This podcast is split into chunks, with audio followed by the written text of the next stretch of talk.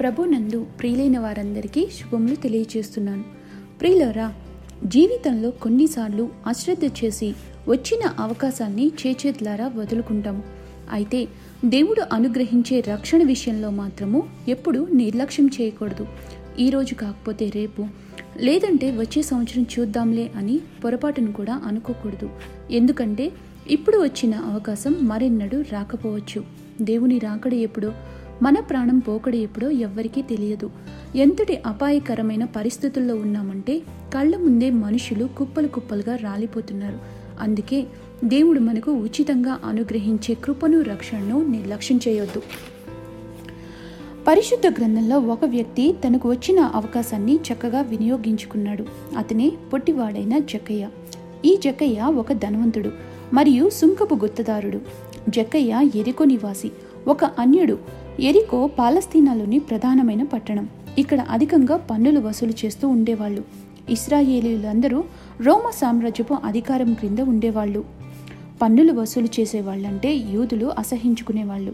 ఒకరోజు యేసు ప్రభువారు ఎరికో గుండా ఎరుషలేముకు వెళ్తూ ఉన్నారు అని తెలుసుకున్న జక్కయ్య ఆయన్ని చూడాలి అనే ఆశ కలుగుతుంది. ప్రభువారిది అదే చివరి ప్రయాణం. అక్కడి నుండి ఎరుషలేముకి వెళ్ళిపోతారు. ఇంకెప్పటికీ ఆయన్ని కలుసుకోవడానికి అవకాశం ఉండదు. యేసు ఆ దారిన రావడం చూసిన జక్కయ్య జనాలు గుంపులుగా ఉండటం చూసి వారికంటే ముందుగానే పరిగెత్తి మేడి చెట్టుని ఎక్కుతాడు.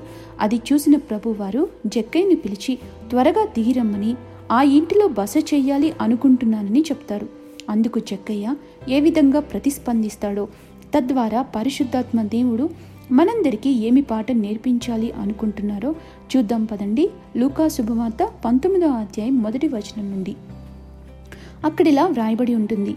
ఆయన సంచరించుచు ఎరుకో పట్టణంలో ప్రవేశించి దాని గుండా పోవుచుండెను. ఇదిగో సుంకపు గుత్తదారుడును ధనవంతుడును అయిన జక్కయ్య అను పేరు గల ఒకడు యేసు ఎవరో అని చూడగోరెను.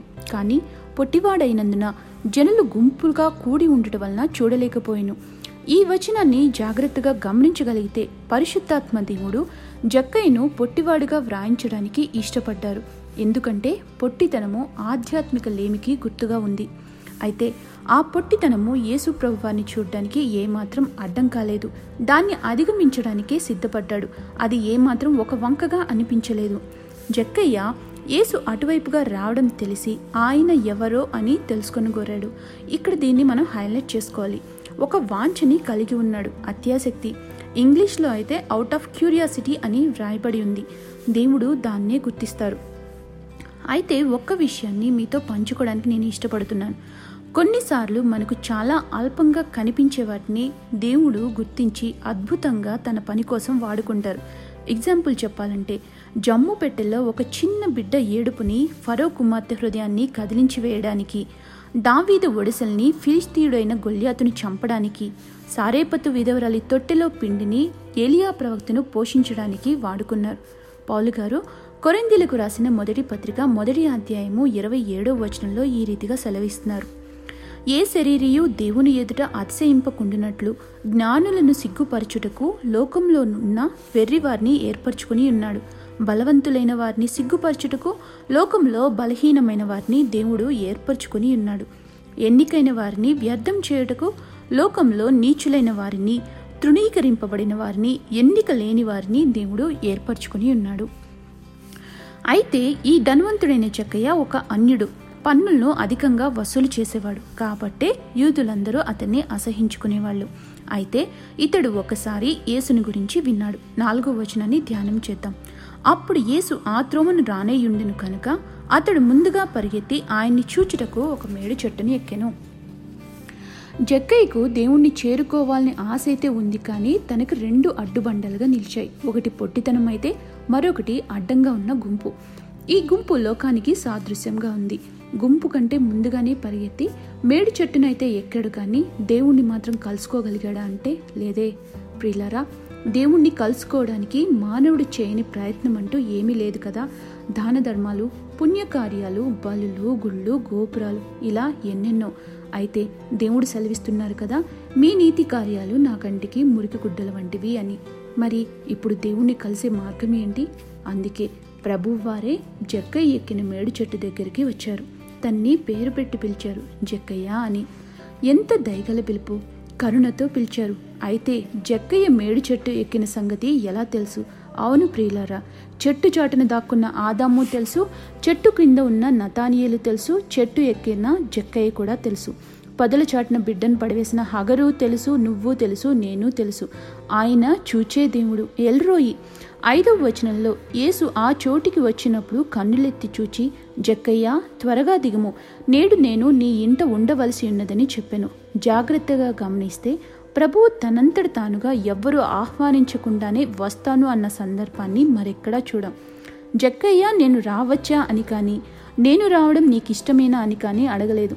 అందుకు జక్కయ్య త్వరగా దిగి సంతోషంతో యేసును చేర్చుకొనెను. జక్కయ్యకి ఒక్క నిమిషం గుండె ఆగిన పని అయి ఉంటుంది. జక్కయ్య అంటే అందరికీ ఒక అసహ్యం పరిహాసం పొట్టివాడు అని.